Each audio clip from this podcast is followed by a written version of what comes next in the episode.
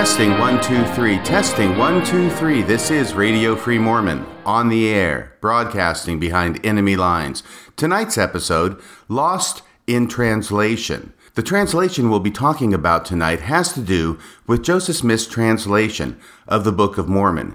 And the reason it's called Lost in Translation, well, it can mean that for a number of reasons. First and foremost, it has to do with the fact that it is easy when discussing the subject of how exactly it was that Joseph Smith translated the Book of Mormon, it's easy to become lost in a morass of conflicting statements from witnesses to the process. Hopefully, tonight's episode will be able to bring some clarity to that confusion. I do not expect we will be able to settle the matter once and for all. However, there are certain things that we can learn when discussing the subject. Now, I have been thinking about this subject for the last several years, and a number of thoughts have come to my mind over that period of time, which I hope to be able to set forth in this podcast.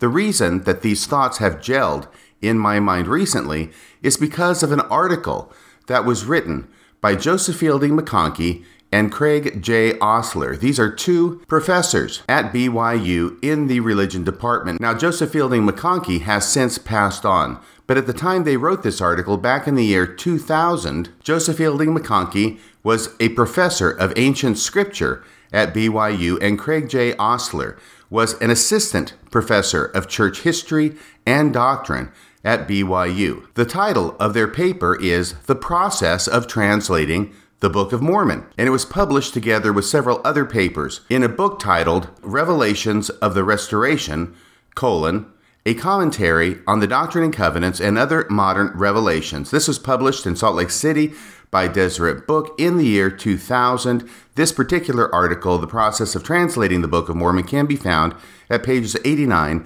through 98 of that volume. It can also be found, perhaps more easily, on the internet. And the reason this paper was brought to my attention in the last several days is because a particular quote from this paper was brought up on another internet forum. And the reason it was brought up on another internet forum is because it was found interesting, and in fact, I find it interesting too, that in this paper, written by two professors at BYU in the year 2000, the overall argument is being made that Joseph Smith did not, repeat, not translate the Book of Mormon by use of his seer stone and placing it in a hat and then placing his face over the hat and then dictating the words that appeared on or above the seer stone. Instead, this paper argues for the orthodox opinion, the dominant narrative that Joseph Smith did not use his seer stone to translate the Book of Mormon, but instead used the Urim and Thummim that were sealed up and buried with the plates for that purpose. Now, this paper does not go into detail as to how it was exactly that Joseph Smith did translate the Book of Mormon.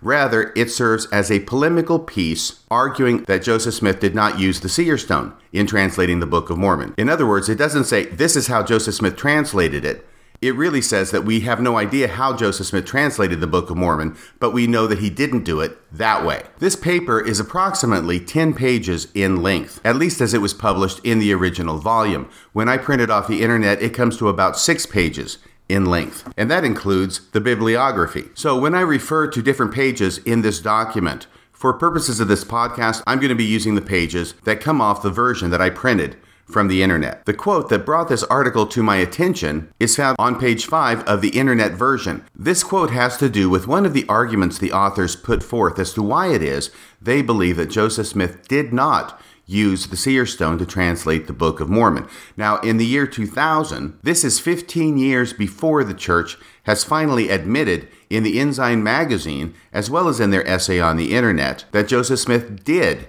actually used the seer stone in translating the Book of Mormon.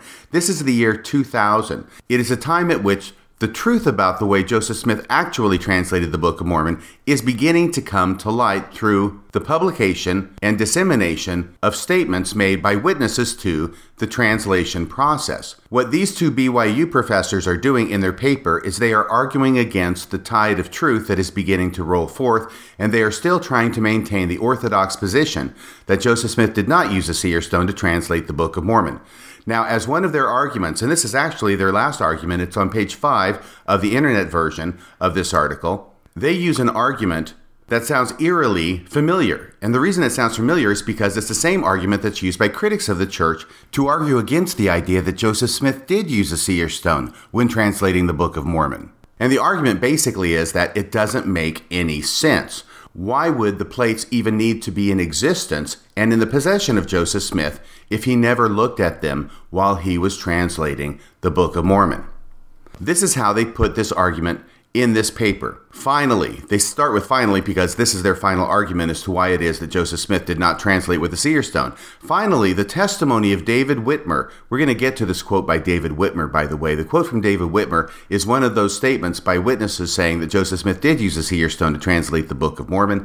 Finally, the testimony of David Whitmer simply does not accord with the divine pattern. So they're going to make a policy argument here. This is not how God works translating a Book of Mormon by a seer stone, it does not accord with the divine pattern. If Joseph Smith translated everything that is now in the Book of Mormon without using the gold plates, we are left to wonder why the plates were necessary in the first place. You see, here's the argument. Now that the church has admitted that Joseph Smith translated the plates by use of the seer stone without actually looking at the plates, this same argument is frequently heard from non members or from critics of the church to say that this makes no sense. Why is it that Joseph Smith would have the plates if he didn't use them? But in the year 2000, these two BYU professors are using the same argument to argue that Joseph Smith did not translate using the seer stone, but they are using it in the context of saying that Joseph Smith did translate the Book of Mormon, but by means other than the seer stone. This is why this is so rich with irony. The article goes on we are left to wonder why the plates were necessary in the first place. Well, it's a good question. It will be remembered that possession of the plates placed the Smith family in considerable danger, causing them a host of difficulties. If the plates were not part of the translation process, this would not have been the case. So obviously, they needed to have the plates, right? It also leaves us wondering why the Lord directed the writers of the Book of Mormon to make a duplicate record of the plates of Lehi. This provision, which compensated for the loss of the 116 pages, would have served no purpose either. Now, this is an interesting twist that they place in their argument in this regard, and it's one that I had not recollected hearing before, and one that had not occurred to me before. I've certainly heard the argument that why do the plates need to exist? Why does Nephi have to start creating the plates? Why do all the subsequent authors in the Book of Mormon have to go through all the difficulty of writing on these gold plates and collecting them? Why does Mormon, at the end of the Book of Mormon, why is he put to the difficult task of having to abridge all these records into this set of gold plates that ends up becoming the Book of Mormon? Why does Moroni have to be the custodian of these plates, add his own plates at the end, including his abridgment of the Book of Ether to the Book of Mormon, and then tote them around with him? They were of some considerable weight. This was not an easy task. Tote them around with him from place to place and from here to there over a period of decades at the end of his life, only to finally bury them in a hill which would ultimately be in upstate New York and close to the place where Joseph Smith would live approximately 1400 years after they were buried. Why does Moroni have to appear to Joseph Smith to show him where the plates are? And why does Joseph Smith have to wait for four years to finally get the plates into his possession and then place the Smith family in the considerable danger that is talked about by the authors of the paper? Why is all this necessary in order to get Joseph Smith in possession of the plates if, in fact, Joseph Smith never even looked at the plates when he was translating? Because his real method of translation was placing a stone in a hat and then placing his face over the hat to have the dictation or the translation of the Book of Mormon appear magically, supernaturally, miraculously, whatever adverb you want to use in the hat and above or on the stone. But here, at this point, as I say, the authors make an interesting additional argument here because we know about the story of the lost 116 pages. This was the Book of Lehi. This is the first set of plates that were on top of the gold plates that were found by Joseph Smith. Joseph Smith spends a considerable amount of time and effort with his scribe Martin Harris, dictating and translating the first 116 pages from this volume. Martin Harris wants to take the pages to show his family so that they can see that he's not out of his mind in believing what Joseph Smith is saying Joseph Smith inquires of the Lord. He gets two no's. He finally gets a yes. Martin Harris takes the 116 pages off to show his family or whoever, and then he loses them. He can't find them. He comes back, and those are lost to history. Those 116 pages are never found again. And of course, here the question arises if Joseph Smith had the ability, as several witnesses say, if he had the ability of using the seer stone to place it in a hat and use it as a means of finding lost items, such as buried treasure or even a lost pin. That's P I N, according to a story by an early witness. If he could use it for those purposes, why couldn't he just use the seer stone to find out where the lost 116 pages were?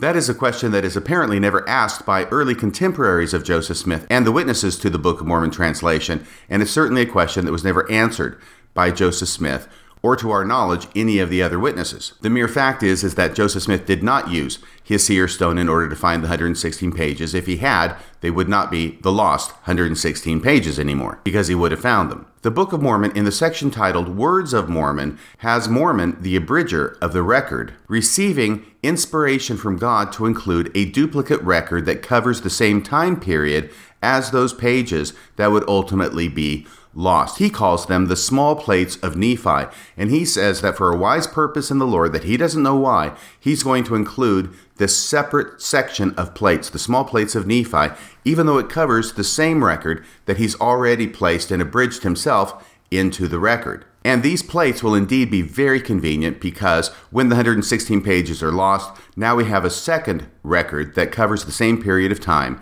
so that when Joseph Smith translates the Book of Mormon, the entire period from Lehi leaving Jerusalem all the way up to the final battle on Cumorah will all be accounted for. It will all be able to be covered. The lost 116 pages will not put a dent in the chronology of the narrative of the Book of Mormon. But here in this paper, these two BYU professors raise a very interesting question. This is an additional wrinkle to the question of why it is that Joseph Smith needed to have the plates in order to translate the Book of Mormon if in fact he did not look at the plates during the translation.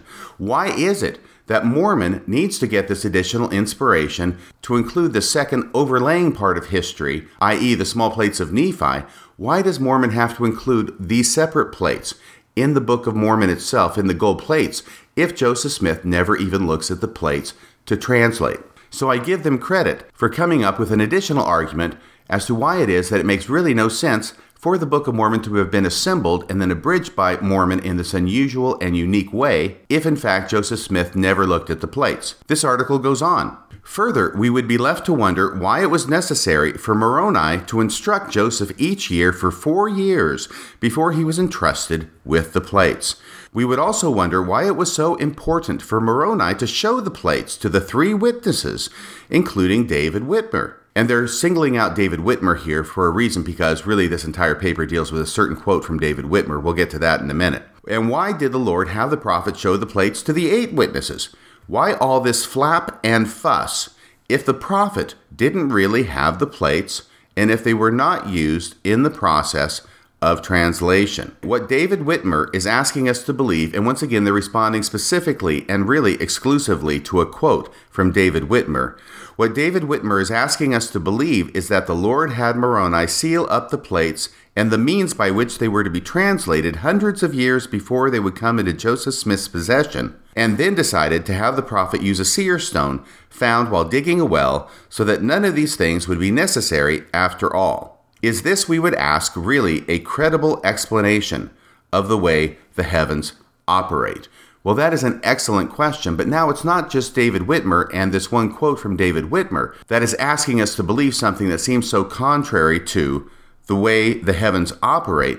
It is the LDS Church that is now asking us to believe this because the LDS Church has now made it its official position in its essay on its website dealing with Book of Mormon translation that Joseph Smith did, in fact, translate the Book of Mormon as we have it today exclusively through using a seer stone in a hat and never actually looking at the plates during the course of translation. So let me read that last question from these two BYU professors, but instead of David Whitmer, I'll insert the LDS Church because the ground has shifted in the past 20 years. What the LDS Church, not David Whitmer, what the LDS Church is asking us to believe is that the Lord had Moroni seal up the plates and the means by which they were to be translated hundreds of years before they would come into Joseph Smith's possession, and then decided to have the prophet use a seer stone found while digging a well so that none of these things would be necessary after all. You see how it applies today to the LDS Church and not only to David Whitmer at the time they wrote the article. And actually, at the time they wrote the article, it applied to more than just David Whitmer. Once again, we'll get to that in a few minutes. But their final question applies equally to the LDS Church today as it did in their paper written 20 years ago to David Whitmer. Their question was this Is this, we would ask, really a credible explanation of the way the heavens operate? Well, I think that the answer to that depends upon your point of view. Obviously, it's a rhetorical question, as it is written here in this paper. The answer that they would give to that would be no. However, one would expect that now that the church has adopted that explanation of the seer stone method of translation as its official position, they probably would change their answer to that rhetorical question if it were asked again today. Now it would be a credible explanation of the way the heavens operate. 20 years ago, they would apparently have answered the opposite. But now I want to go to this paper, go to the first part of the paper, and I want to go through the paper step by step. Because by doing so, it helps bring forth and coalesce all these different ideas that I've been having about the Book of Mormon translation over the last several years. Once again, when I read this article, it becomes clear to me that the purpose of this paper is apologetic. It is not really a historical paper. The reason it is written is to make a point. And the point, as I have said, is to poo poo the idea that Joseph Smith used a seer stone to translate the Book of Mormon. And more specifically, it is to poo poo the statement made by David Whitmer and only the statement made by David Whitmer. That's the only statement they deal with in this paper. To discount this statement by David Whitmer and to show why it is that they believe it should not be relied upon, that it is not true that it is not correct. Now, the reason I say this is obviously a polemical piece, in other words, it's just Mormon apologetics, is because not only does it deal only with the statement by David Whitmer, it does not deal with other statements by other witnesses that corroborate what David Whitmer said. I think it's pretty clear that these two professors at BYU would have been aware of these other statements made by other witnesses, and specifically, we'll talk in a few minutes about the statement by Emma Smith. But they make their argument in such a way as to not talk about any other statements. They are focused exclusively, like a laser beam, on this one statement by David Whitmer. And I think that that also is revealing. It takes them a little while to get to the statement of David Whitmer in their paper, so let's go to that right now so you'll know exactly what it is that I'm talking about. I think that the details in this statement will not be new to most listeners of this podcast. They deal with this paper in a question and answer format, and they go through a number of questions before they finally get to the real purpose of the paper, which is on page 4 of the internet version. Question In addition to statements of the prophet, the text of Doctrine and Covenants 9, and the testimony of Oliver Cowdery, who else has described the process by which the Book of Mormon was translated? Answer Perhaps prime among their number would be David Whitmer. Aha, we finally get to the point of the paper. Then they ask the question what light does he shed on the matter? Well, this is David Whitmer. This is the individual who, although he left the church in the 1830s, he lived to a ripe old age and maintained the truth and his testimony of the Book of Mormon until his last breath. In fact, he's the individual who had his testimony of the Book of Mormon inscribed on his tombstone so that he would be able to continue to testify of the Book of Mormon even after his death. But the question they ask is what light does he shed on the matter? And their answer is precious little. Now, that's not all of their answer, but that's the start of their answer precious little. Obviously, they want to discount this individual who was so intimately associated and acquainted with the early days of Mormonism and is, in fact, one of the three witnesses to the Book of Mormon. It goes on. After saying precious little, then they're going to go through a number of arguments about why it is that David Whitmer should not be believed in his testimony. We'll get to that in due course as we work our way through the paper from the beginning, but I do want to get to the actual statement by David Whitmer, which they finally get around to not really quoting but more paraphrasing but here's what they say Spanning a period of 20 years, from 1869 to 1888, some 70 recorded testimonies about the coming forth of the Book of Mormon claim David Whitmer as their source. You see, he was bearing his testimony everywhere and every time he possibly could because he thought it was incumbent upon him to do so. The article goes on. Though there are a number of inconsistencies in these accounts, see how they want to undermine it right there. Without going into detail, they're going to say there are a number of inconsistencies in these accounts. So, this is another reason why we should hesitate before we take it at face value. One wonders parenthetically whether the inconsistencies in Joseph Smith's first vision accounts would provoke the same reaction from these two authors. I'm guessing probably not. But here, they think that inconsistencies in the accounts that David Whitmer gives of the translation of the Book of Mormon, those should detract from his credibility. Though there are a number of inconsistencies in these accounts, David Whitmer was repeatedly reported to have said that after the loss of the 116 pages, the Lord took both the plates and the Urim and Thummim from the prophet, never to be returned. And actually, that's kind of confusing because I think maybe he said that the Urim and Thummim was taken, never to be returned, but certainly not the plates. The plates were obviously returned. That doesn't even make sense to me. Once again, they say that according to his statements, after the loss of the 116 pages, the Lord took both the plates and the Urim and Thummim from the prophet, never to be returned. In their stead, David Whitmer maintained, the prophet used an oval shaped, chocolate colored seer stone, slightly larger, than an egg. Thus, everything we have in the Book of Mormon, according to Mr. Whitmer, and by the way, now according to the LDS Church, but to, in, but in this article in the year 2000, according to Mr. Whitmer, everything we have in the Book of Mormon was translated by placing the chocolate colored stone in a hat into which Joseph Smith would bury his head so as to close out the light.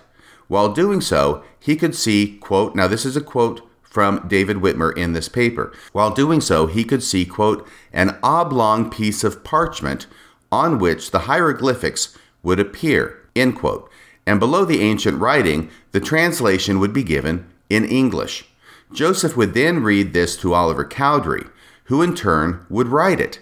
If he did so correctly, the characters and the interpretation would disappear and be replaced by other characters with their interpretation and that is citing to a volume titled David Whitmer Interviews. They close out this part of their section by giving their opinion about what David Whitmer has to say. Such an explanation is, in our judgment, simply fiction, created for the purpose of demeaning Joseph Smith and to undermine the validity of the revelations he received after translating the Book of Mormon. They then give a number of reasons as to why it is that, in their opinion, David Whitmer should not be believed. As I say, the sole focus of this paper is to discount this statement by David Whitmer, which is extremely ironic in light of the fact that today this becomes the official version of the church, that this is the way that Joseph Smith translated the Book of Mormon. Although I will note for the record that I went back and reread the church's essay on the church's website, which was published in 2015, and found that this statement and this testimony by David Whitmer was strangely absent from the narrative. They quoted others, such as Emma Smith and even Martin Harris, on the subject of Joseph Smith using the seer stone. However, they did not talk about David Whitmer's testimony. So, why is it that Joseph Fielding McConkie and Craig Ostler, two BYU professors in the year 2000, would feel it incumbent upon them to write a paper discounting this statement by David Whitmer? And why would they focus on this one statement by David Whitmer to the exclusion of the statements of any other witnesses that talk about Joseph Smith using the seer stone? It seems clear that history is not their objective, but that there is an argument that they are making. The question I want to raise at the beginning is who is it that they are making this argument against. Sure, it's against David Whitmer, but who is it who's quoting David Whitmer that they feel the need to respond to? The very first paragraph of their paper makes it clear that they're not writing this in a vacuum, but that they are in fact responding to arguments made by others who they do not name, but who we will be able to guess here in a second, that they are responding to others who are making the argument that Joseph Smith did use the seer stone. And apparently, since they're focusing on the statement by David Whitmer, the people they're responding to are obviously using the statement by David Whitmer in support of their argument, which this paper seeks to contradict. Here's the very first paragraph. Here's how they start their paper. Explanations as to how the Book of Mormon was translated have become the source of considerable speculation and misinformation. See, they're responding to the speculation and misinformation about Joseph Smith using a seer stone and using the David Whitmer quote to support it. This is why they're writing this paper. There appears to be little interest on the part of some writers. See, they're not going to say who they are, but there appears to be little interest on the part of some writers to distinguish between what might be called historical prattle and competent testimony. Well, obviously, the historical prattle is David Whitmer. The competent testimony is everybody who supports their position that Joseph Smith did not use a seer stone. But in fact, we find that there's really very few people who support their position. We'll get to that later on. They continue. For instance, scripture, statements by the prophets himself, and the collaborative testimony of Oliver Cowdery, the only first hand sources we have on the matter, they're not really the only first hand sources, but this is their position. The only first hand sources we have on the matter are not, among some, accorded the same attention or credence as things said by second hand witnesses who, in thought and spirit, were clearly out of harmony with the prophet and the church. And yes, prophet is capitalized, and so is church. They were clearly out of harmony with the prophet and the church. So, this is how they're leading into their discussion of David Whitmer. They're saying that his statements that Joseph Smith used a seer stone were clearly out of harmony with the prophet and the church, and that there are some people who are writing about the church or talking about the church, and specifically writing or talking about the translation method that Joseph Smith used in the Book of Mormon, who are using statements by David Whitmer, maybe among others, but principally by David Whitmer, in order to support a view that they consider to be out of harmony with the prophet and the church. That the statement by David Whitmer is not correct, it is not competent testimony, instead, it is historical prattle. Well, this made me wonder who it is that they might be referring to. And I will tell you that a suspect has arisen. and I will say that although I cannot tell you that they are responding only to this one person, it is clear that they are responding at least to this one person. And the one person I'm talking about is Russell M. Nelson, now the current president of the LDS Church. This is being recorded in February of 2020. Elder Russell M. Nelson has now ascended to be the president of the LDS Church. And back in 1993, Elder Nelson was still an apostle in the church, but he gave a talk and the talk that he gave was to a group of newly called mission presidents at the Missionary Training Center. He gave this talk to them in 1992. And this talk was thought to be so important and worthy of publication that it, in fact, was published in the Ensign magazine in 1993. And the subject of Elder Russell M. Nelson's talk was the translation of the Book of Mormon. And in this speech that he gave, which was published in the Ensign, he refers to and even quotes this statement from David Whitmer. He does not quote any other witnesses about the translation of the Book of Mormon, at least as it relates to a seer stone, except for David Whitmer. Now, let me read that quote to you from the 1993 Ensign magazine. The title of the article is A Treasured Testament and it was adapted from an address he gave on June 25, 1992, at the seminar for new mission presidents. Here is what he says, once again published in the Ensign. This is quoting President Nelson, who will soon be quoting David Whitmer. The details of this miraculous method of translation are still not fully known, yet we do have a few precious insights. David Whitmer wrote, quote, and now he's going to give this entire quote from David Whitmer, which was only paraphrased by the two BYU professors in their 2000 article. Quoting from David Whitmer in the Ensign magazine, quote, Joseph Smith would put the seer stone into a hat and put his face in the hat, drawing it closely around his face to exclude the light. And in the darkness, the spiritual light would shine. A piece of something resembling parchment would appear and on that appeared the writing. One character at a time would appear, and under it was the interpretation in English. Brother Joseph would read off the English to Oliver Cowdery, who was his principal scribe, and when it was written down and repeated to Brother Joseph to see if it was correct, then it would disappear, and another character with the interpretation would appear. Thus, the Book of Mormon was translated by the gift and power of God and not by any power of man. Period. End of quote from David Whitmer. And this quote from David Whitmer is from his book, An Address to All Believers in Christ, published in Richmond, Missouri in 1887, page 12. So this is the quote that Russell M. Nelson gives to us, published in the pages of the Ensign in 1993. And seven years later, these two BYU professors write a paper in which they respond to this David Whitmer quote and seek to debunk the use of the quote. It would seem unlikely that two BYU professors would be unaware of this article published in the Ensign magazine being an address that was given by an apostle of the LDS Church. It is hard to believe that either or both of these two BYU professors would be unaware of the use of this David Whitmer quote by Elder Russell M. Nelson in the 1993 Ensign. And when we are aware of that, we may be better able to understand why it is that these two BYU professors do not want to specifically designate who it is that's using this David Whitmer quote and why it is that they feel the need to respond to the misuse in their opinion, of this David Whitmer quote, knowing that Elder Russell M. Nelson approvingly used this David Whitmer quote to describe the translation method of the Book of Mormon in 1993 makes it even more interesting as to how they couch their very first paragraph. I'm going to read that again, and now we'll have an additional light on the subject.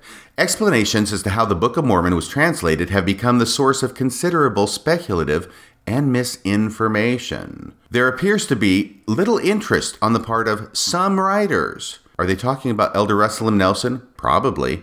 There appears to be little interest on the part of some writers to distinguish between what might be called historical prattle and competent testimony. And then they accuse writers such as Russell M. Nelson of not looking at scripture or statements by the prophet himself or the collaborative testimony of Oliver Cowdery but instead they accord the same attention or credence as things said by secondhand witnesses. They're calling David Whitmer a secondhand witness.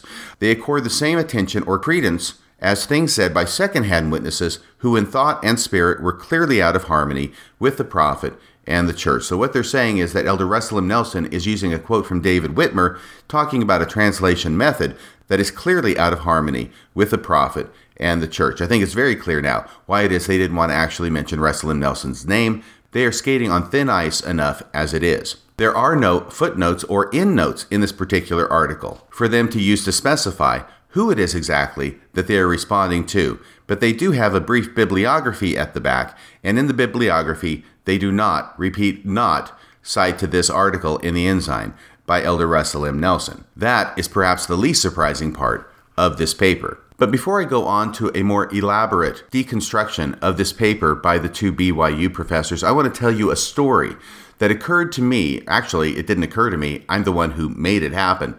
But it occurred back in the year 2008.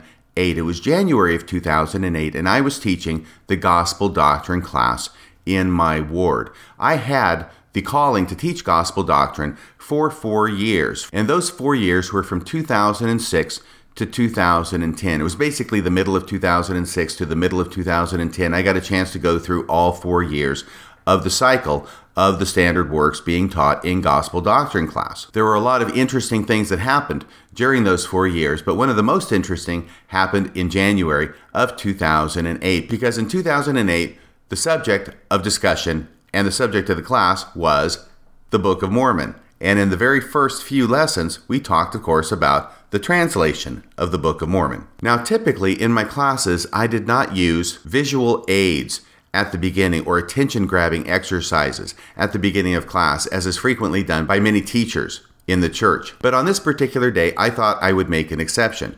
And what I did was I brought my old beat up farm hat to class. It wasn't a top hat. I don't have a top hat, but I did have an old beat up farm hat. And so what I did was I brought this to church.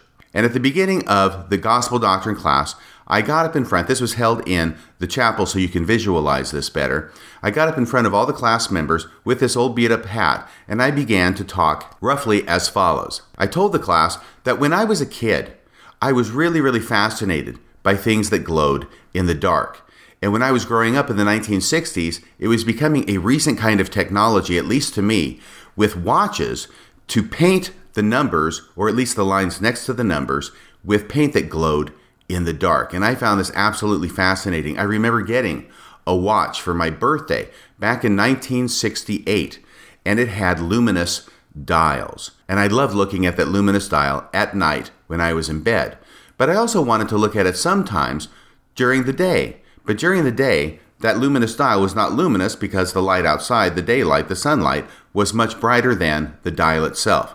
So what I could do though is I could take that watch off my wrist and I would demonstrate to the class because actually in front of the class I had a watch with a luminous dial and I'd take it off my wrist like I'm doing now and I would say I could put it in the cup of my hand. I could hold my hands together in a cup and then put that watch in my cup and I could hold that cup up to my eye and in the darkness I could still see the luminous dials. And that was really, really cool. The only problem is that when it's in the cup of my hand and I'm looking at it like that, I can see that there's something glowing, but I can't really see what the number is. I can't focus on it because it's too close to my eyeball. I can see it glowing, but I can't really read it. Now I produce the hat. And I say, but if I want to read it, I have to get it far enough away from my eye that I can read it, but it still has to be dark enough that the luminous dials will glow. So I took the watch, I put it in the bottom of the hat, I held the hat up to my face, and I said, and now I can not only see the luminous dials glowing in the dark, I can actually read them because they're far enough away from my face. Now, at this point, there are some people who are looking at me like I'm crazy. And there is one sister who is sitting over here as I'm standing up in front of the class. She's over here to my right. This sister was the bane of my existence as a gospel doctrine teacher. She is the one who was always complaining that I wasn't following the manual. She is the one who, when I got off track, which she felt I did on a regular basis, she wore a path along the indoor outdoor carpeting from the chapel to the bishop's office because she would go there to complain about my teaching so much.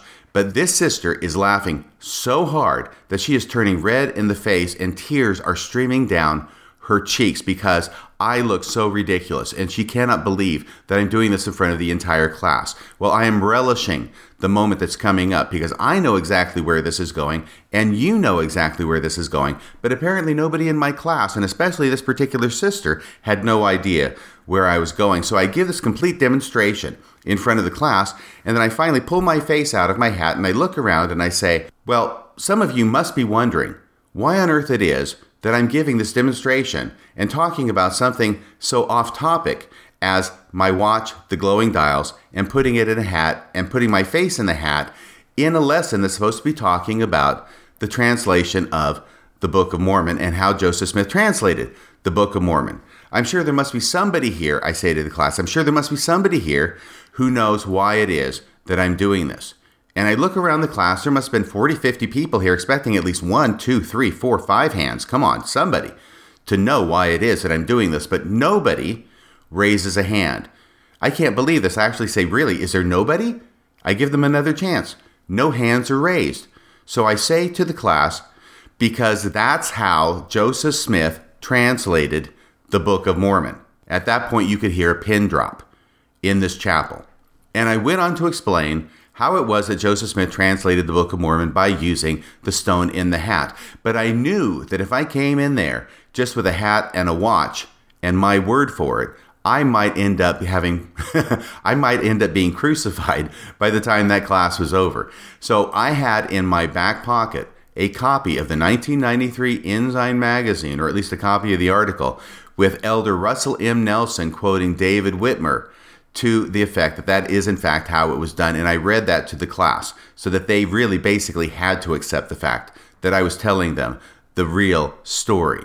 And this is how it was that I became aware of the fact that in this anomalous article in the Ensign magazine from 1993, Elder Russell M. Nelson quotes David Whitmer, and why it was that when I began reading this article from the year 2000 by these two BYU professors, I started getting a sneaking suspicion that that is exactly who it was that they were addressing in this article. So if we go back to this article now, we've already read the first paragraph. Let's go to the second paragraph because I think this is interesting too.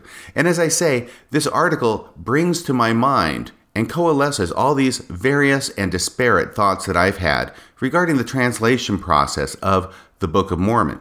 The second paragraph says this the matter of how the Book of Mormon was translated has been of considerable interest and discussion virtually from the time the book became public. This is illustrated, and here's a famous story. This is illustrated in the exchange that took place between the prophet and his brother Hyrum in a conference of the church held 25th October 1831. So this is very early on in the history of the church, 1831.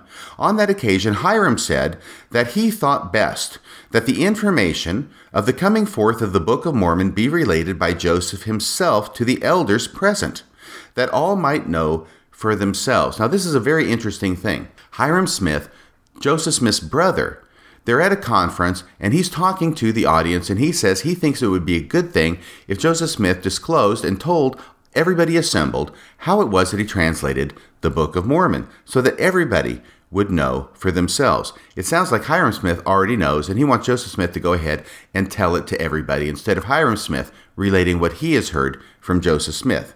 In response, the article goes on, in response, Joseph Smith said that, quote, it was not intended to tell the world all the particulars of the coming forth of the Book of Mormon, and also said that it was not expedient for him to relate these things, and etc.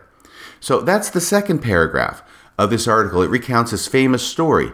But you know, as I began thinking more and more about this story, it does seem very strange. I think as faithful Mormons, we may be expected to learn church history and we're certainly expected to accept it, but we're not expected to question it. In fact, I think we're discouraged from questioning it because the question that immediately comes to my mind is why? Why, Joseph Smith? Why is it that you are given the golden opportunity by your brother to explain how it was the Book of Mormon came forth, but you beg off answering and explaining, and instead you say it was not intended to tell the world all the particulars of the coming forth of the Book of Mormon. Well, why not? Why was it not intended to tell the world all the particulars of the Book of Mormon. And in fact, we're not telling all the world, we're just telling a group of elders at a conference of the church itself. We're not out there writing a newspaper article, we're just talking to the membership of the church and indeed the priesthood holders in the LDS church. Why is it not intended? that you should tell the particulars about the coming forth of the Book of Mormon. Now, some people would say, and I think that the authors of this article will get around to indicating that they think it's because it was so sacred. It was so sacred that it was not intended for the world to know. But when I start thinking about this further, I think, well, you know, Joseph Smith is talking about Jesus Christ appearing to him, at least in the following year, 1832. We'll talk about Jesus Christ appearing to him in the sacred grove in response to his prayer for forgiveness. And by the time 1835 rolls around, and then 1838, he's talking about how God the Father and Jesus Christ appeared to him in that same grove in a vision, in what is called the first vision. He'll talk about how an angel of God, Moroni, appeared to him and showed him where the plates were buried. Those things would seem to be very sacred. I can't think of anything more sacred than Jesus and his Father appearing to a person. And yet, Joseph Smith doesn't want to talk about the method of translating the Book of Mormon. Now, I'm not saying that this tells how the Book of Mormon was translated. All I'm saying is that it appears that it isn't because it was so sacred. Joseph Smith talks about sacred things all the time. In fact, things that are so sacred, it's hard to imagine the method of translating the Book of Mormon as being more sacred. There's some reason other than its sacredness that Joseph Smith does not want to talk about the method of translating the Book of Mormon. For some reason, he seems to be uncomfortable with describing how it is that he translated the Book of Mormon. Why that is, we don't know. All I'm saying is, it's probably not because it was so sacred. But here is Joseph Smith at this conference of elders in 1831, and here's his good old brother Hyrum getting up in front of everybody and saying, Hey, Joseph Smith, this would be a great time for you to tell how it was you translated the Book of Mormon. And Joseph Smith basically gets up and says he's put he's thrust into this position by his brother Hyrum, and he basically has to say ixnay on the anslation tray. Hyrum, hey. We're not we don't want to talk about that. I don't want to talk about that. Thanks a lot for putting me in this position. Once again, we don't know why it is that he didn't want to talk about it, but the fact that he didn't want to talk about it is suggestive. Perhaps the reason he didn't want to talk about it is because he did not think that if he talked about the details, it would promote faith in the elders who were in his audience. Perhaps there's another reason. I don't know. At this point, I'm just speculating, as everybody else has to do. The only thing we know is that Joseph Smith was given the golden opportunity to explain it, and he begged off. And later on, the only statement he gives is that it was translated by the gift and power of God. That's it. That's all I'm going to say. I'm not going to go into any other details. Instead, we are left to the statements of other witnesses of the translation process to find out what it is that they saw and what they understood that translation process to be. The article by the two BYU professors now goes on. Yet it was not intended that we be entirely ignorant of the process of translation. Otherwise, the revelation recorded in Doctrine and Covenants, section 9, would not have been included in a compilation of revelations intended for the eyes of the entire world. Now, they're going to get to their argument based on Doctrine and Covenants, section 9, here in a minute. We'll deal with that when we get to it. This is, of course, the section that talks about you must study it out in your mind. There are principles involved here of which every faithful Latter day Saint ought to be a competent witness. There are also counterfeit notions. So in the LDS Church, we not only have counterfeit families, we also have counterfeit notions about how the Book of Mormon was translated that enhance neither our understanding of how revelation is received nor our appreciation for the labor and faith involved, so that we might have the Book of Mormon. Perhaps the matter can be treated most directly in a question and answer format. We will proceed in that manner. So that's the introduction to their paper, and now they begin with questions and answers dealing with the subject of how it was that Joseph Smith translated the Book of Mormon. And once again, more than not, they're going to deal with how Joseph Smith did not translate the Book of Mormon than they are going to deal with the question of how Joseph Smith actually did translate the Book of Mormon. And when they get to their arguments about how Joseph Smith did translate the Book of Mormon, we can see that they don't end up making a whole lot of sense once we think about them for more than, oh, I don't know, five seconds. So here is the first question that they get to in their paper. This is still on page one of the internet version of their paper titled The Process of Translating the Book of Mormon. The first question is this Why was Joseph Smith so reluctant to disclose details relative to the process of translation? Well, they're going to ask the same question that I asked before when they were recounting the story about Joseph Smith not wanting to get into the subject. Here is their answer. Oh, answer because of its sacred nature. well, I think we kind of already discounted that idea. It wasn't that sacred. I mean, it wasn't more sacred than God and Jesus appearing to Joseph Smith to tell them that none of the churches were true. And yet, it's because of its sacred nature that Joseph Smith doesn't want to go into details. That is their answer for it. That's the one answer that I think we pretty much ruled out as being a possibility. And yet, that's the one that they go immediately to. Because as soon as anything is kept secret in the church, it is immediately thought, well, it's because it's sacred. We even have a bumper sticker slogan about it, which I've heard in the church ever since I got baptized in 1978, which is the temple ceremonies. They are not secret, they're sacred. So the secrecy itself imbues something with sacredness from the Mormon paradigm. In other words, something that can be pedestrian and really not that remarkable can be made sacred simply by keeping it a secret. The common expression we hear, which I just quoted, is it's not sacred, it's secret. No, no, I'm sorry. No, that's the that's the critical. Okay, the common expression that I just quoted is it's not secret, it's sacred. But I think the actuality is is that things become sacred because they are kept secret. Once again, their answer to this question is because of its sacred nature. And then they're going to elaborate on that as they go on with this answer as to why it was so sacred. The article continues It is an awful responsibility, quote unquote, Joseph Smith said, to write in the name of the Lord. So they quote Joseph Smith as saying, It is an awful responsibility to write in the name of the Lord, which is not exactly the same as saying that it is sacred, but it is close enough, I suppose, to suit their purposes. It goes on nor would we suppose it a small thing to be entrusted with a seeric device, that's S E E R I C, seeric device, such as the Urim and Thummim.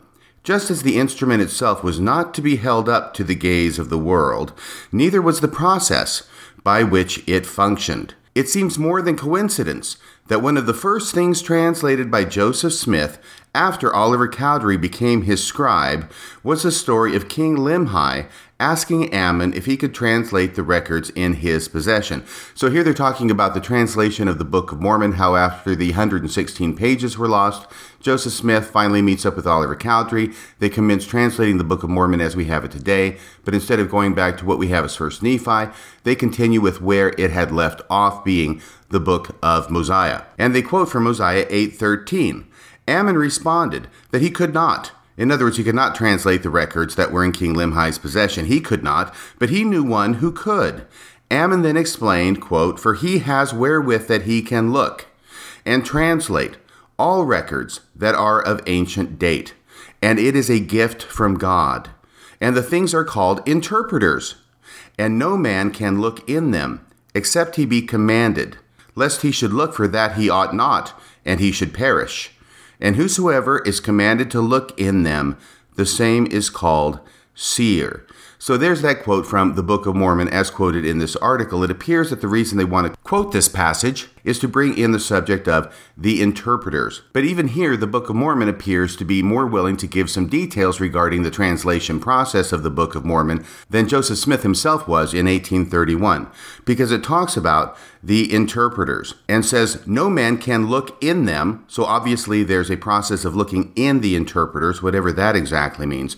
No man can look in them except he be commanded, lest he should look, for that he ought not, and he should perish. And then this final line, which I want to talk about here a little bit.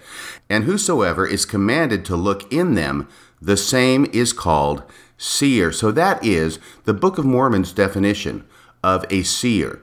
A seer is somebody who not only has possession of interpreters or seer stones or Urim and Thummim, depending upon what interpretation you're wanting to throw on it. We'll talk about that in a second too. But you have to have possession of the interpreters and be commanded to look in them. That is who is called seer. That is the definition of a seer in the Book of Mormon. And whenever I read this, it strikes me as a strange thing that we currently sustain 15 gentlemen as prophets, seers, and revelators in the church. Let's strip away the prophets and revelators part and just focus on the seers.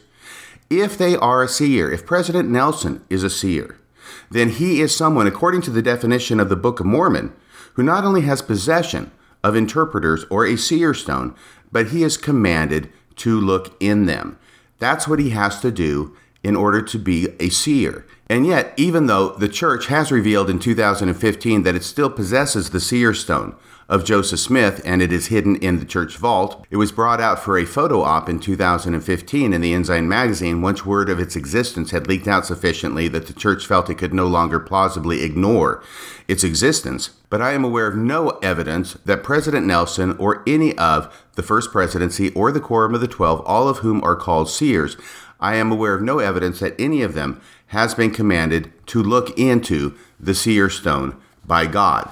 This same definition of a seer is picked up by Joseph Smith in his 1838 history, because by 1838 it looks like Joseph Smith was prepared to give a few more details regarding the translation of the Book of Mormon than he was in 1831. That's where he said that it was never intended that the world should know all the details about the coming forth of the Book of Mormon. In 1838, he gives us a description of how it was that the Book of Mormon was to be translated, at least the tools to be used. This is from Joseph Smith History. You can find it in the Pearl of Great Price. It's verse 35. It talks about what he found in the box, in the hill Cumorah.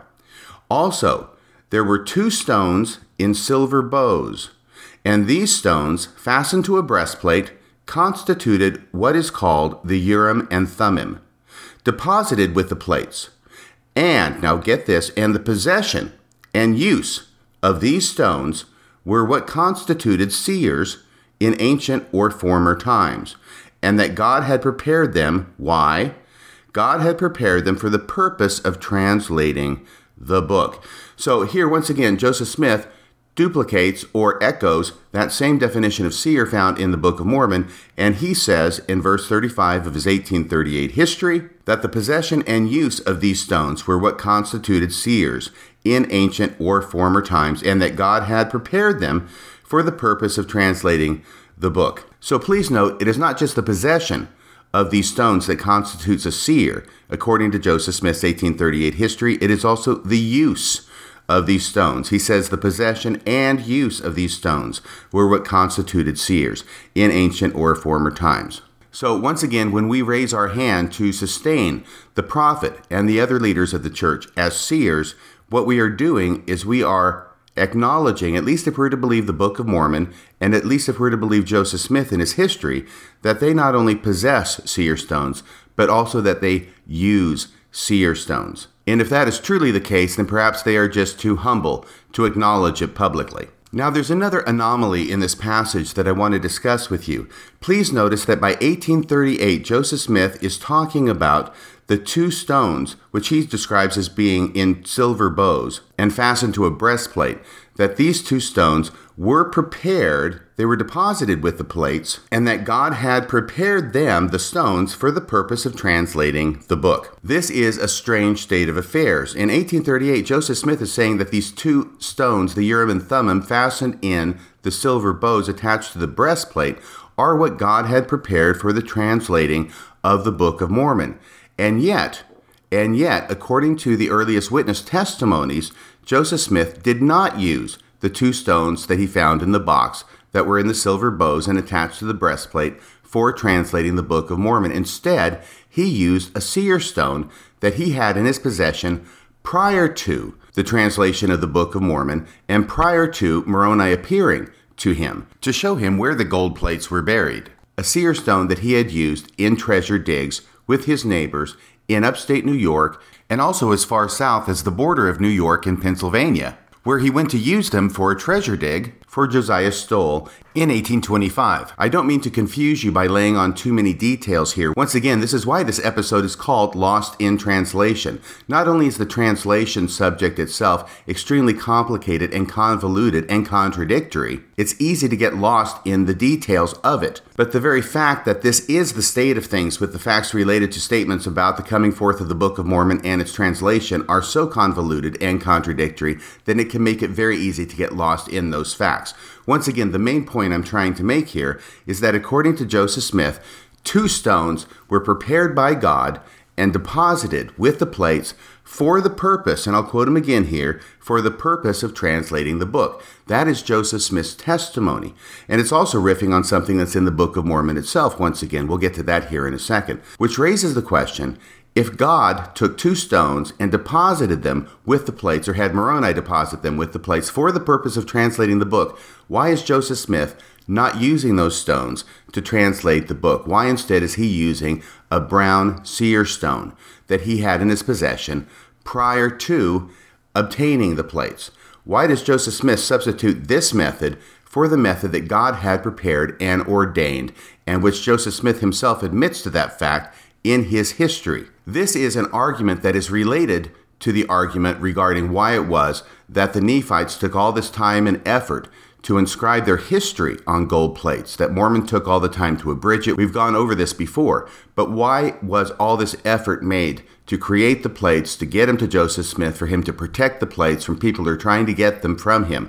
Why all this effort if Joseph Smith never looked at the plates? So that's one argument. This is a similar and related but slightly different argument, which is why did God prepare seer stones and have Moroni deposit them in the stone box with the plates for the purpose of translating the plates, according to Joseph Smith, for the purpose of translating the book, if Joseph Smith did not use those stones to translate the book. Now, once again, this is 1838, so this is well on in the development of the history of the church. We'll come back to that in a second.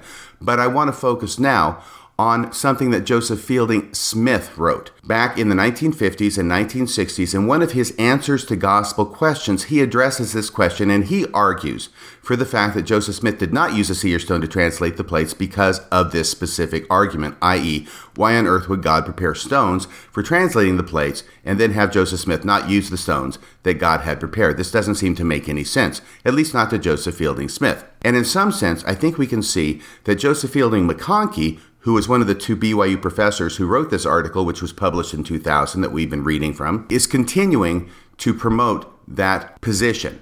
And Joseph Fielding McConkie, as you know, was the grandson and, in fact, the namesake of Joseph Fielding Smith. So he's continuing to carry the torch that was originally put forward by his grandfather in Answers to Gospel Questions. Let me read to you a passage from that article. This is from Volume 3, pages 225 and 226 of Doctrines of Salvation. Oops. Is that true? Doctrines of Salvation? Actually, it's not Answers to Gospel Questions, apparently. It's really from Doctrines of Salvation, Volume 3, pages 225 through 226. This is Joseph Fielding Smith. Doctrines of Salvation is a three volume collection of statements by Joseph Fielding Smith, and that was made by his son in law, Bruce R. McConkie. He's the one who edited these and collected them and organized them for publication in the three volume work Doctrines of Salvation. So, once again, here's Joseph Fielding Smith making this argument. Quote, while the statement has been made by some writers that the prophet Joseph Smith used a seer stone part of the time in his translating of the record. Okay, hang on just a second. This alone is significant because Joseph Fielding Smith, who was the preeminent historian and scriptorian of the LDS Church for decades and eventually became its 10th president, he is aware at the time he's writing this article of other statements by writers to the effect that Joseph Smith did use a seer stone at least part of the time in his translating of the Book of Mormon. Notice that's how he begins this quote. Once again, while the statement has been made by some writers that the prophet Joseph Smith used the seer stone part of the time in his translating of the record, and information points to the fact that he did have in his possession such a stone, yet there is no authentic statement. So, all these statements that he's aware of, they're not authentic. Yet, there is no authentic statement in the history of the church. Can you say true Scotsman fallacy? And yet, there is no authentic statement in the history of the church which states that the use of such a stone was made in that translation. So he's probably aware of the David Whitmer statement. That's not going to be an authentic statement. He's probably aware of the Martin Harris statement. That's not going to be an authentic statement. He's also likely aware of the statement by Emma Smith, which we'll get to here eventually. But that is also not an authentic statement, at least in Joseph Fielding Smith's point of view. I made a mention to the true Scotsman fallacy. Let me break that down in case you don't know what it is. A true Scotsman fallacy is a logical fallacy. It is a logical error in thinking, which means that if you want to promote a certain position and you have statements that contradict your position, then you simply say that those are not to believe. They're not authentic. The authentic ones, the authentic statements are the ones, of course, that promote your position. The others are not authentic. The idea comes from the idea of a true Scotsman, where a statement might be made that no Scotsman would ever hate haggis. And then the person brings up the counter argument, well, I'm a Scotsman and I hate haggis. And the response then is, well, no true Scotsman would ever hate haggis.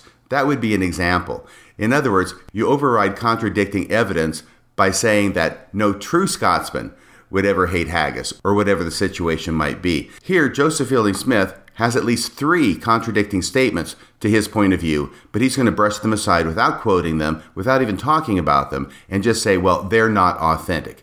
He says, yet there is no authentic statement in the history of the church which states that the use of such a stone was made in that translation. Okay, now he goes on with his argument. The information is all hearsay. Oh my gosh, hearsay. Yeah, right. the information is all hearsay. And personally, I do not believe that this stone was used for this purpose. Interesting that he goes here to his own personal belief. Apparently, his position is not as rock solid, pardon the pun, as he might like to present. He says, Personally, I do not believe that this stone was used for this purpose. The reason I give for this conclusion is found in the statement of the Lord to the brother of Jared, as recorded in Ether, chapter 3, verses 22 through 24. These stones, the Urim and Thummim, and by the way, let me break here for a second. At no place in the Book of Mormon are the interpreters or the stones ever referred to as the Urim and Thummim. That is a later development. But he's taking the phrase Urim and Thummim and casting it back into the Book of Mormon as if the Book of Mormon actually used that phrase. This is significant, as we'll show later. Joseph Fielding Smith goes on These stones, the Urim and Thummim, which were given to the brother of Jared, were preserved for this very purpose of translating the record both of the Jaredites and the Nephites. Then again, the prophet was impressed by Moroni with the fact that these stones were given for that very purpose. There he's referring to the history of the church section, which we just read, because when we read that quote from Joseph Smith, actually he's quoting Moroni when he appeared to him and talking about the contents of this stone box. He hasn't actually retrieved them yet, but Moroni is appearing to Joseph Smith and telling him what's in the stone box, including those stones which were prepared for the purpose of translating the book. So that's what Joseph Fielding Smith means when he says, Then again, the prophet was impressed by Moroni with the fact that these stones were given for that very purpose. It hardly seems reasonable, and here I think he makes a good point. It hardly seems reasonable to suppose that the prophet would substitute something evidently inferior under these circumstances. In other words, if God has taken these two stones and prepared them for translating the Book of Mormon, and that's the reason that Moroni tells Joseph Smith the stones are in the box with the plates, is for translating the book. It hardly seems reasonable to suppose that the prophet would substitute something evidently inferior, i.e., his own personal seer stone, under these circumstances. It may have been so. He's got to give some leeway for these statements, which he says are actually all hearsay and they're not authentic, but he's still going to give him some leeway. It may have been so, but it is so easy for a story of this kind to be circulated due to the fact that the prophet did possess a seer stone. So at least he says he possessed a seer stone. It's just Joseph Fielding Smith's position that he didn't use the seer stone to translate the Book of Mormon, a position that has now been refuted, discounted, contradicted by the LDS Church in an official capacity on its own webpage in the essay dealing with this subject. And he concludes that last sentence by saying, It may have been so, but it is so easy for a story of this kind to be circulated due to the fact that the prophet did possess a seer stone, which he may have used for some other purposes. Interesting, he doesn't really talk about what those other purposes might have been, but he's still pretty darn sure that Joseph Smith didn't use the seer stone to translate the Book of Mormon, because once again, what sense would it make? God prepares the seer stones. He has them sealed up with a book. Moroni tells Joseph Smith that's the purpose of the stones. And Joseph Smith goes, Meh, forget it. I'm just going to use my own seer stone here. Thanks all the same. And so now what we're left with is the strange position that not only has the LDS Church today, with its essay that was published in 2015,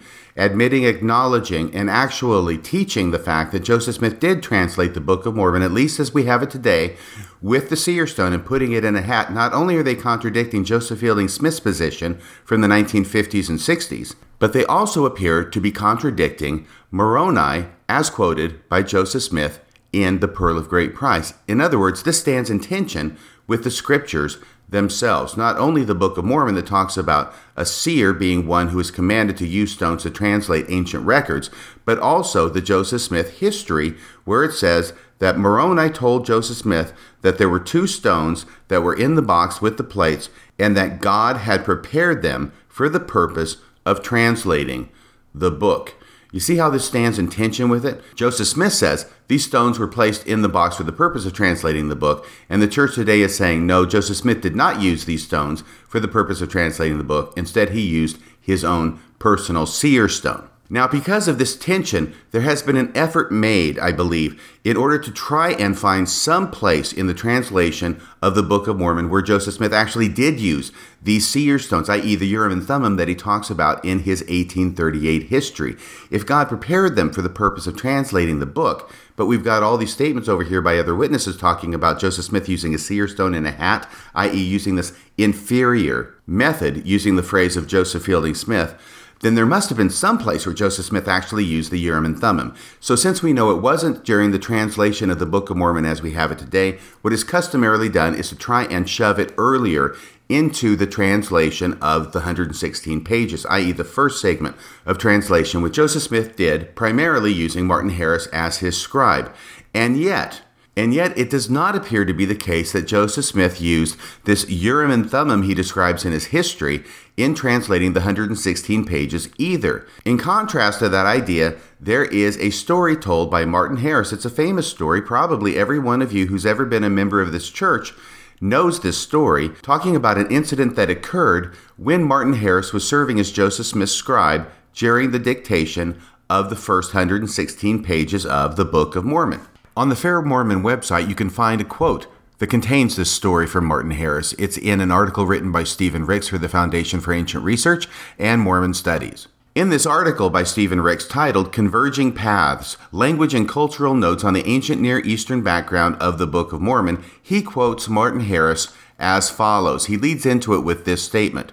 Quoting from the article, Martin Harris aided in the translation of the Book of Lehi. So, yes, this is the Book of Lehi. This is the lost 116 pages. This is before the translation of the Book of Mormon as we have it today. This is what Martin Harris is reported as saying. After continued translation, they would become weary. He and Joseph would become weary and would go down to the river and exercise by throwing stones out on the river and etc. While so doing, on one occasion, Martin found a stone very much resembling the one used for translating. So you see, here he's using a seer stone. And on resuming their labor of translation, Martin put in its place the stone that he had found. He said that the prophet remained silent, unusually and intently, gazing in darkness. You see, he's using his hat.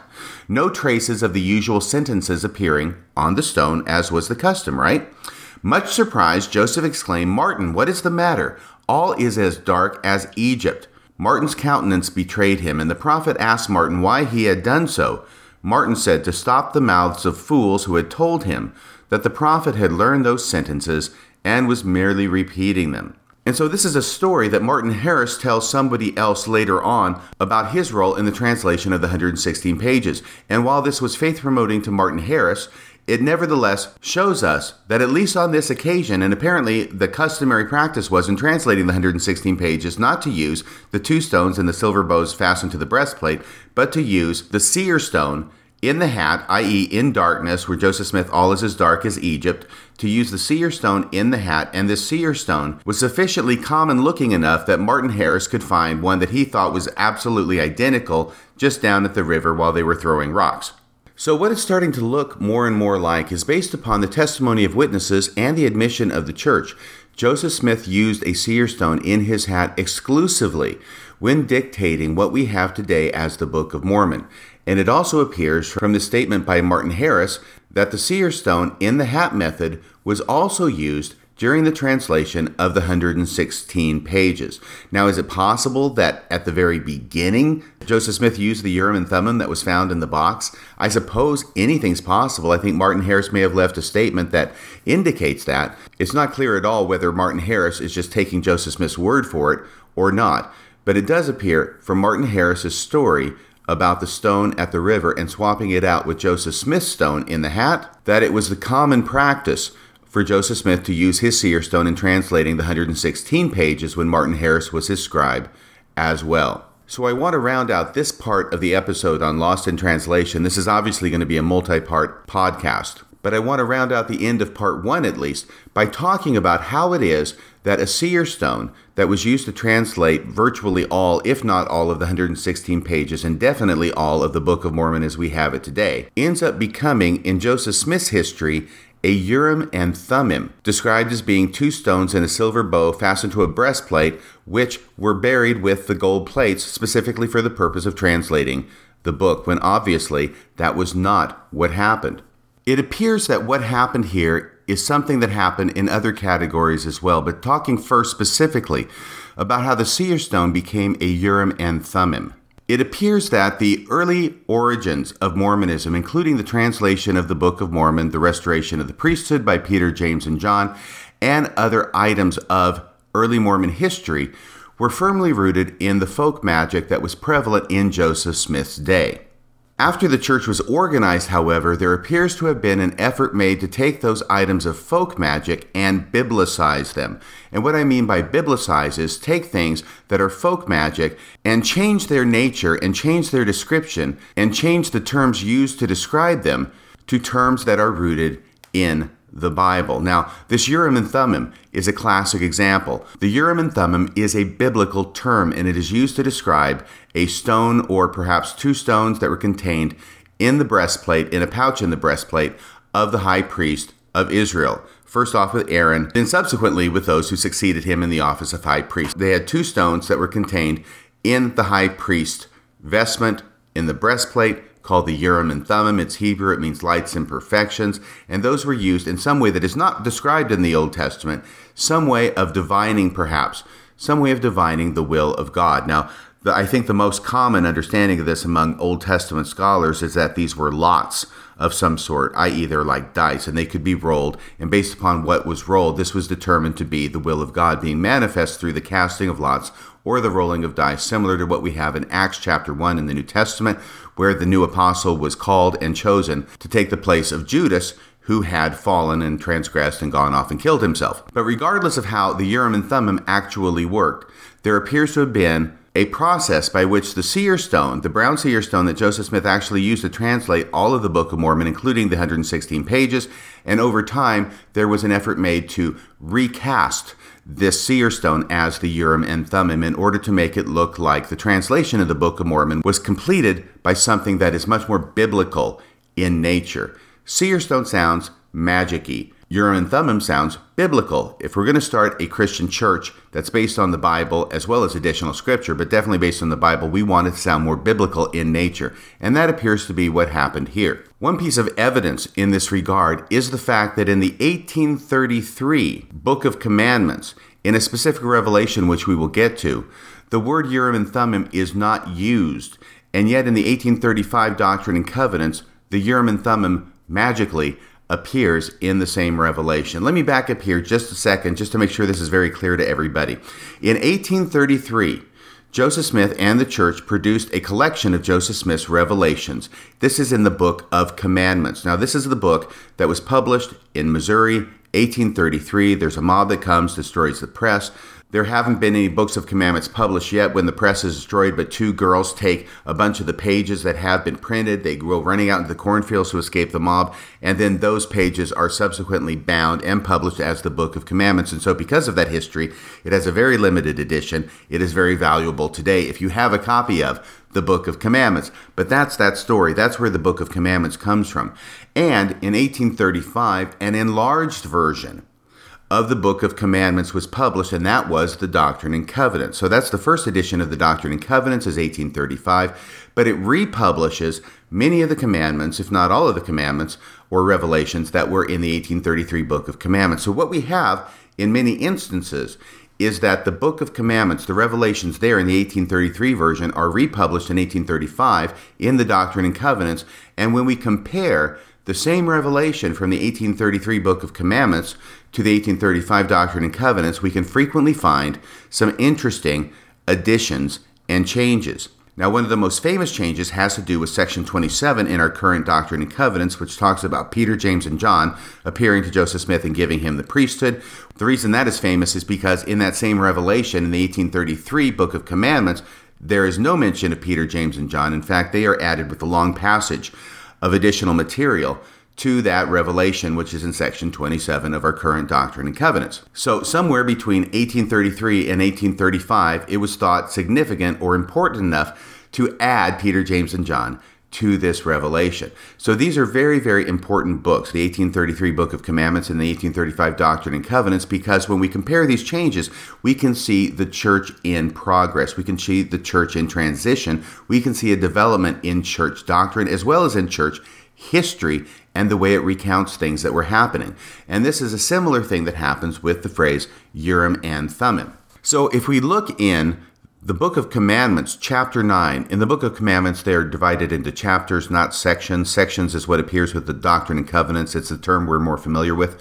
But in chapter 9 of the Book of Commandments, published in 1833, it has the revelation to Joseph Smith that was given in Harmony, Pennsylvania in May of 1829. Now, this revelation corresponds to section 10 of our current Doctrine and Covenants. It's the same revelation, but there have been some changes made. And I'm just going to read the first verse. Here's the first verse from 1833 of this revelation. Now, behold, I say unto you, that because you delivered up so many writings, which you had power to translate, into the hands of a wicked man. This is Martin Harris, the wicked man. This is the revelation where God talks to Joseph Smith about why it is that he is not to retranslate the lost 116 pages, but instead that there is this second history, the small plates of Nephi, which he can translate instead. Once again, it says, Now behold, I say unto you that because you delivered up so many writings, which you had power to translate into the hands of a wicked man, you have lost them. You also lost your gift at the same time. Let's stop right there, okay?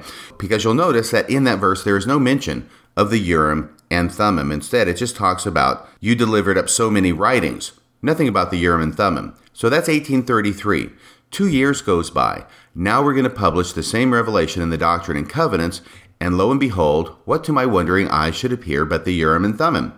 Here is verse 1 from section 10 of the Doctrine and Covenants. You can look this up yourself. Now behold, I say unto you, that because you delivered up those writings which you had power given unto you to translate, by the means of the Urim and Thummim, into the hands of a wicked man, you have lost them. And you also lost your gift at the same time. So notice that the Urim and Thummim, which was not mentioned in the 1833 version of this revelation, suddenly appears in the 1835 account of this revelation. This particular point is not the subject matter of tonight's podcast. I'm not going to go into exhaustive historical detail. It's my understanding that it was William W. Phelps that is the first person to have used the appellation Urim and Thummim to Joseph Smith's seer stone. But now we get to the point where, in the 1835 account of the Doctrine and Covenants, Urim and Thummim is being used to describe the seer stone. And by 1838, Joseph Smith is describing the Urim and Thummim in greater detail, it being two stones in silver bows fastened to a breastplate. But this is one of the reasons it is so easy to get lost in the translation process because a later term, Urim and Thummim, that was used to describe the seer stone in order to give it more biblical gravitas, biblical historicity, biblical rootedness, ends up becoming used as a substitute for the seer stone, and then it is used in documents written after 1833 to describe the seer stone being used prior to 1833. So this is why it's easy to get lost. It looks like Joseph Smith in 1838 is talking about a Urim and Thummim that he used in order to translate the Book of Mormon, and yet you've got these early witnesses talking about him using a seer stone in a hat. You've got the 1833 account of a revelation not mentioning a Urim and Thummim, and then in the 1835 account of the same revelation, all of a sudden the phrase Urim and Thummim appears. So if we look at this chronologically, we can trace the development of the idea that Joseph Smith originally used a very folk magic practice of looking at a seer stone in a hat in order to translate the Book of Mormon. And over time, that becomes described and biblicized as the Urim and Thummim, which then is retroactively put into the history of the church by describing it as something that had happened from the beginning. It's something very similar that appears to be happening with Peter, James, and John. There is no mention of Peter, James, and John prior to the 1830s. And in fact, this is one of the things that David Whitmer said concerned him very much, and Thomas Marsh echoed him in this concern that they never heard anything about Peter, James, and John until many years after Peter, James, and John were supposed to have appeared, which was in 1829. That's when they were supposed to have appeared. That's what we all learn in the church. But they didn't hear about it until the 1830s. And in fact, in section 27, you can look at it in the 1833 Book of Commandments. No mention of Peter, James, and John. But by the time 1835 rolls around, all of a sudden a long passage is added to the same section, which includes the description and the naming of Peter, James, and John being the individuals who gave the Melchizedek priesthood or the high priesthood to Joseph Smith in 1829. Now, I don't want to belabor this point, though I find it endlessly fascinating, but the Urim and Thummim is not the only thing that went through this kind of metamorphosis, from being something used in folk magic to having the terms changed to make it more acceptable to a Bible believing public after the church was organized. And here I'm talking about the divining rod that Oliver Cowdery had in his possession and which he used to ascertain God's will and perhaps where water was buried and other interesting things. I'm going to go at this the reverse way. Instead of going to the way it started in the 1833 Book of Commandments, I'm going to go to where it ended up in the 1835 Doctrine and Covenants and then work backward from there.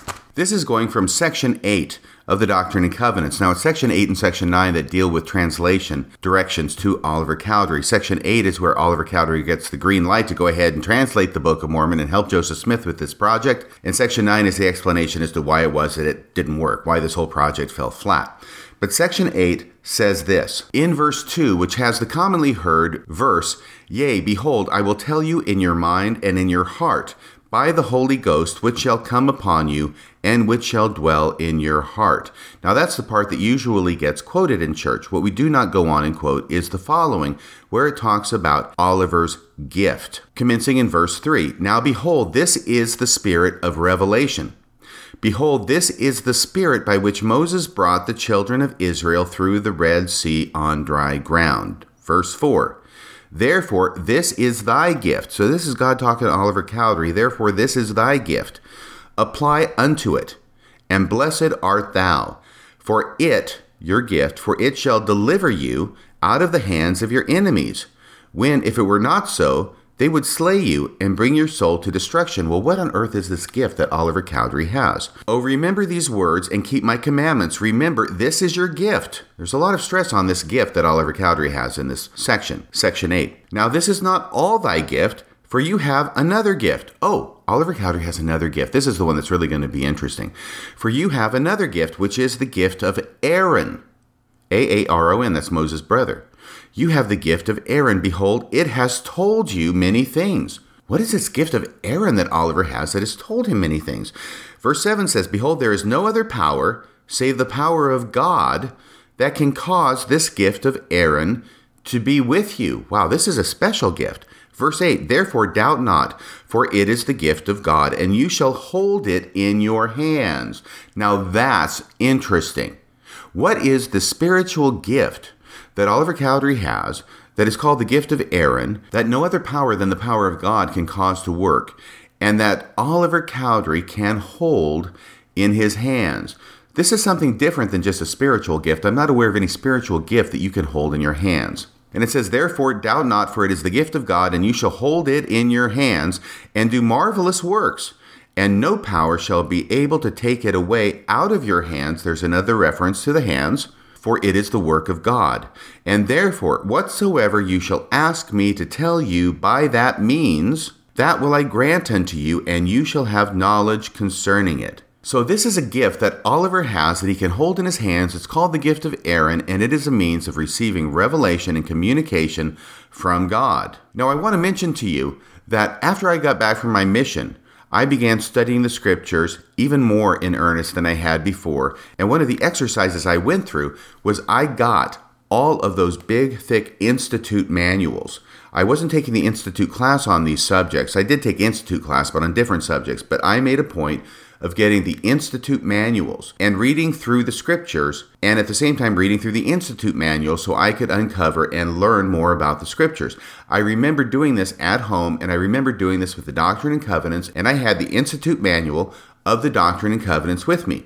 And there were times at which I would read the scriptures, and the scriptures would raise a question in my mind, and I wanted to know the answer.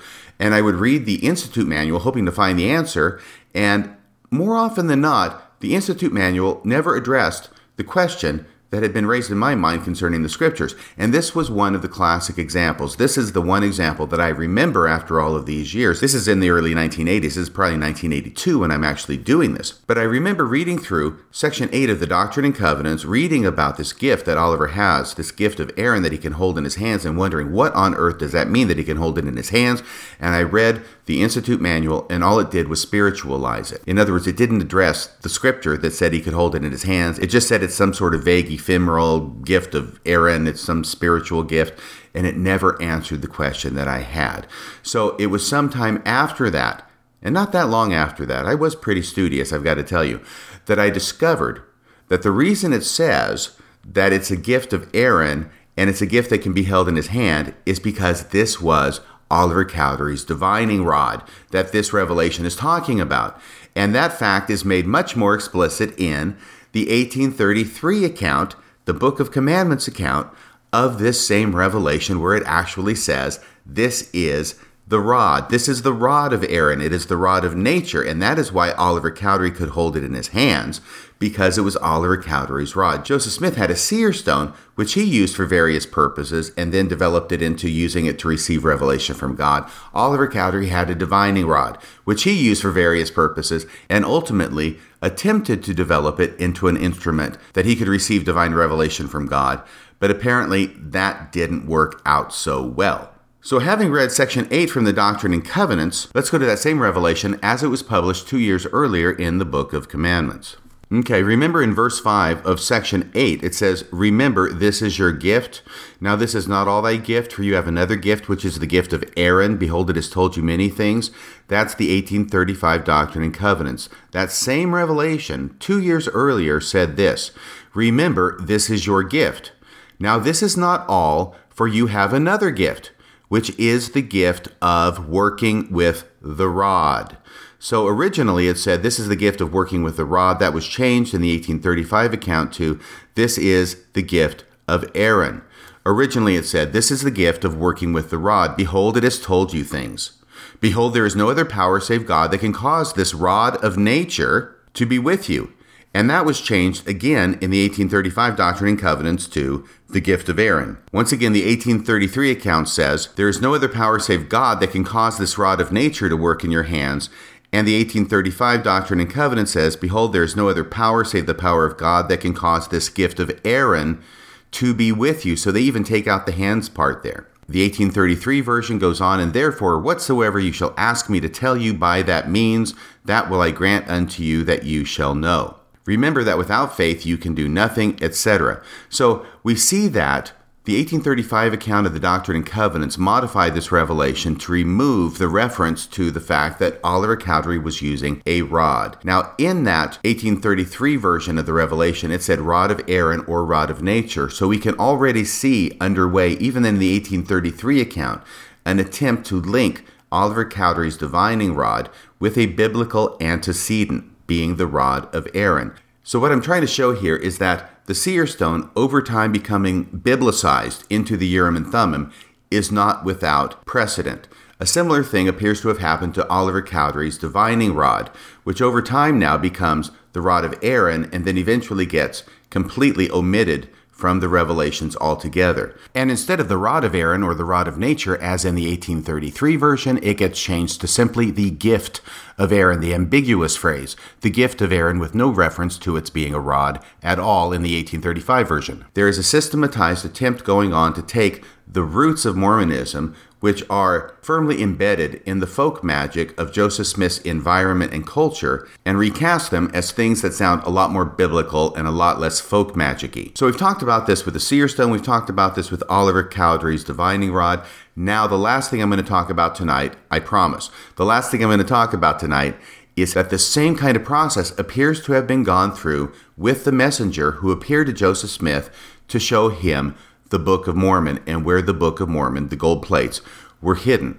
It appears that it is quite likely that it didn't start out as an angel of God, i.e., a biblical kind of angel of God, even though his name is Moroni. It appears that this story may have started out as being a guardian spirit of a treasure. I think all my listeners will know that Joseph Smith was engaged in money digging a number of times 12, 13 times. I can't remember the exact count that there's documentation for that Dan Vogel has provided.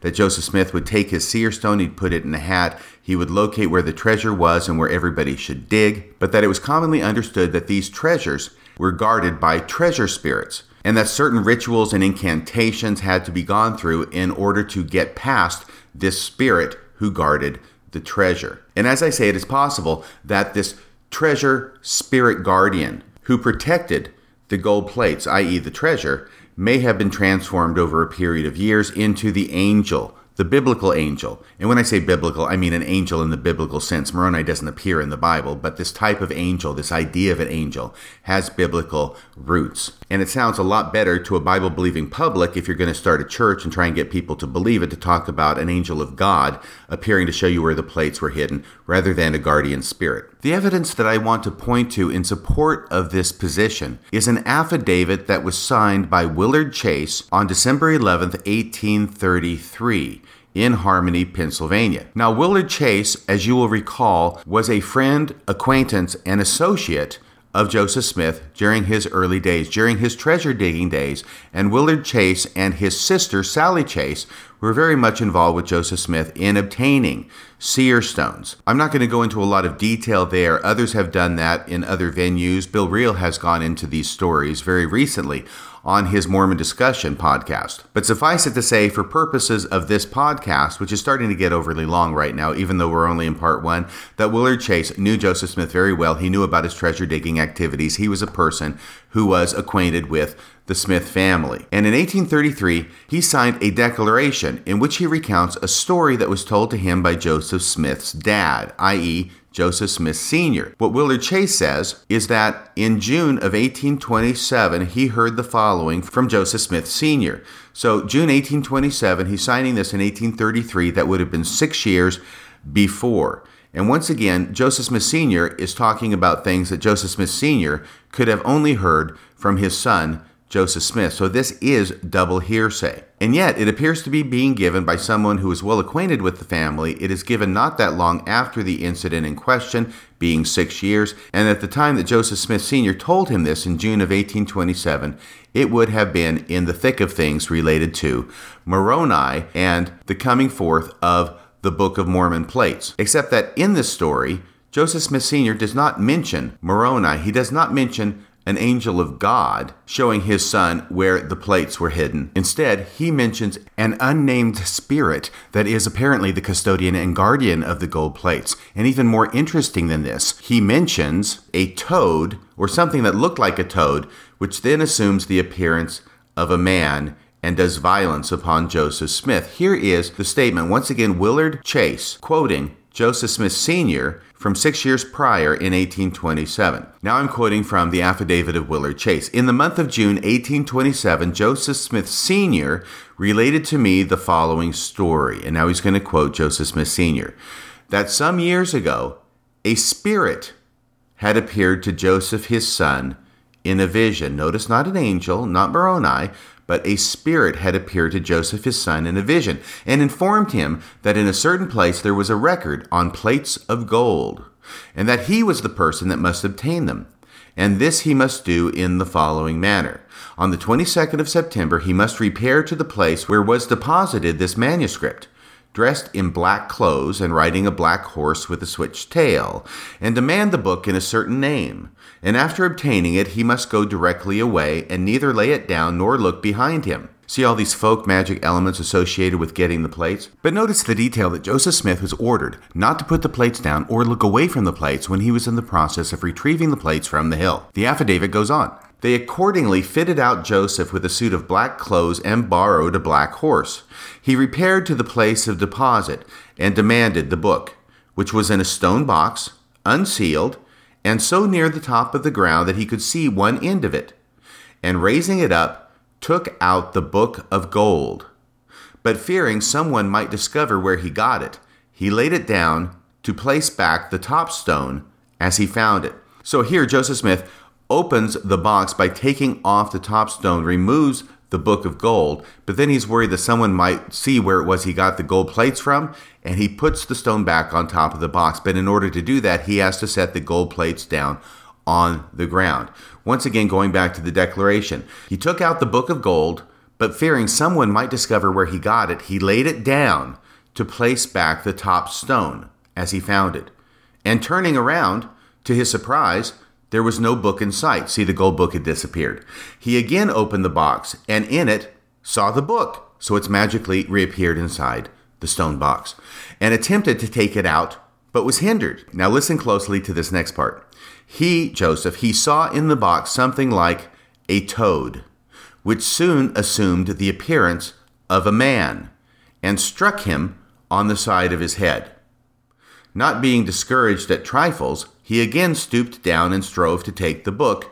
When the spirit, see, this man is a spirit. This is the spirit, not an angel, but it's a spirit who appears in the form of a man after being transformed from something that looked like a toad. When the spirit struck him again, and knocked him three or four rods and hurt him prodigiously. Now, we don't use rods very much in measuring things anymore, but I looked up the distance that a rod is, and it's approximately 16 and a half feet.